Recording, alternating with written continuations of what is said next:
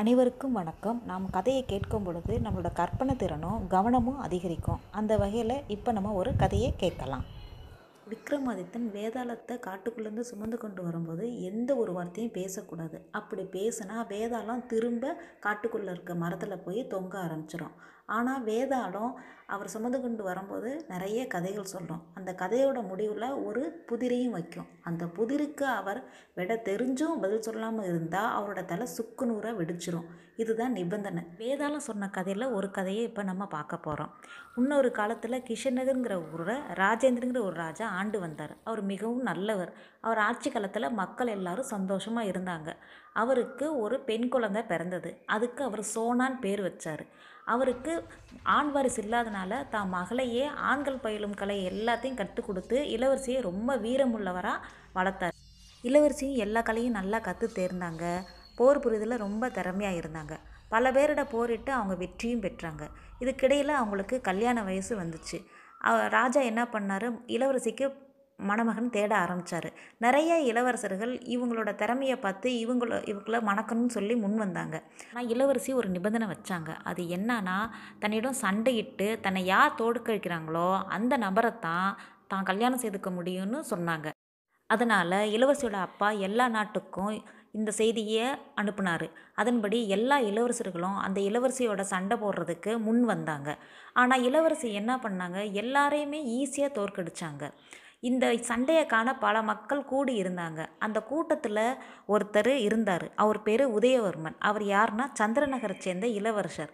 அவர் என்ன பண்ணார்னா முதல்ல இந்த இளவரசி எப்படி சண்டை போடுறாங்க அப்படிங்கிறத கூட்டத்துக்குள்ளே நின்று அதை நல்லா நோட் பண்ண ஆரம்பித்தார் இளவரசி மற்ற இளவரசர்களோட சண்டை போடும்போது சண்டைக்கலையில் ஒரு நுட்பத்தை பயன்படுத்துகிறத கண்டுபிடிச்சிட்டாரு உதயவர்மன். அந்த நுட்பத்தை கண்டுபிடிச்ச உதயவர்மனால் இளவரசியை பாராட்டாமல் இருக்க முடியல. அதனால் அவர் என்ன பண்ணார்? தன்னை மறந்து இளவரசியை பாராட்டிட்டார்.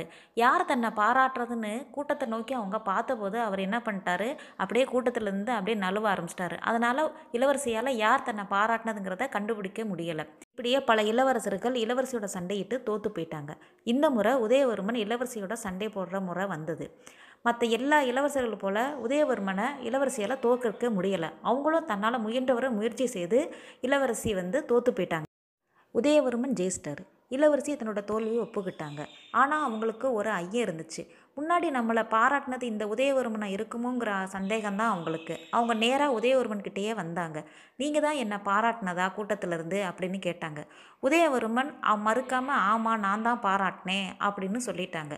உடனே நேராக இளவரசி அவங்க அப்பா கிட்ட வந்தாங்க. அவங்க அப்பா கிட்ட வந்து அவங்க என்ன சொன்னாங்கன்னா சண்டேல நான் தோத்துட்டேன். உதயவர்மன் தான் வெற்றி பெற்றாரு. ஆனாலும் நான் உதயவர்மனை திருமணம் செய்து கொள்ள முடியாது அப்படின்னு சொன்னாங்க. இதை கேட்ட உதயவர்மனும் சிறிது நேரம் சிந்திச்சார். அதுக்கப்புறம் சரி நீங்கள் சொல்கிறது சரிதான் அப்படின்னு சொல்லிட்டு உதயவர்மன் இளவரசி கிட்ட இருந்தும் அந்த ராஜா கிட்ட இருந்தும் விடைபெற்று சென்றுட்டாரு. இப்போது வேதாளம் விக்ரமாதித்தனை பார்த்து கேட்டுச்சு. சண்டையில் தன்னை தோற்கடிக்கிறவங்கள தான் கல்யாணம் செய்துக்குவேன்னு சொன்ன இளவரசி ஏன் உதயவர்மனை திருமணம் செய்து கொள்ள மாட்டேன்னு சொன்னாங்க. இளவரசியோட இந்த பதிலை கேட்டும் உதயவர்மன் ஏன் அமைதியாக போனார்? இதுக்கான காரணத்தை நீ தெரிஞ்சும் சொல்லலைன்னா உன்னோட தலை சுக்குநூறாக போயிடும் அப்படின்னு சொல்லி சொல்லுச்சு. விக்ரமாதித்தன் அதுக்கு பதில் கூற ஆரம்பித்தார் உதயவர்மன் மற்ற இளவரசர்கள் மாதிரி எடுத்த உடனேயே இளவரசிக்கிட்ட சண்டை போடலை. முதல்ல அவர் என்ன பண்ணார்னா ஒரு குரு வித்தை செய்து காட்டும் பொழுது ஒரு மாணவன் முதல்ல பார்த்து கற்றுக்கொள்வான் அது மாதிரி இளவரசி சண்டை போடும்போது அவரோட நுணுக்கத்தை உதயவர்மன் பார்த்து கற்றுக்கிட்டாரு அதை எப்படி முறியடிக்கணுங்கிற மற்ற நுணுக்கத்தையும் இளவரசிக்கிட்ட இருந்தே கற்றுக்கிட்டாரு இதனால என்ன ஆயிடுச்சுன்னா இளவரசனுக்கு இளவரசி மானசீக குருவாக ஆயிட்டாங்க. இதனால் இளவரசி உதயவர்மனை தன்னுடைய சிஷ்யராக நினச்சிக்கிட்டாங்க. உதயவர்மனும் நன்கு யோசித்துட்டு இளவரசியை தன்னோட குருவாக நினச்சிக்கிட்டாங்க. அதனால தான் ரெண்டு பேரும் கல்யாணம் செய்து கொள்ளாமல் விலகிட்டாங்க. இதில் இவங்க ரெண்டு பேர்த்துக்கும் இடையிலான நிலைப்பாடு சரியானது தான் அப்படின்னு விக்ரமாதித்தன் இந்த கதையை சொல்லி முடிச்சார். இந்த பதிலை கேட்ட வேதாளம் விக்ரமாதித்தனை நல்லா பாராட்டுச்சு. ஆனால் உன்னுடைய மௌனம் கலைந்து விட்டது என்று கூறி திரும்பவும் காட்டிற்குள் சென்று மரத்தில் தொங்க ஆரம்பித்தது. இந்த வீடியோ உங்களுக்கு பிடிச்சிருந்தா please like comment and subscribe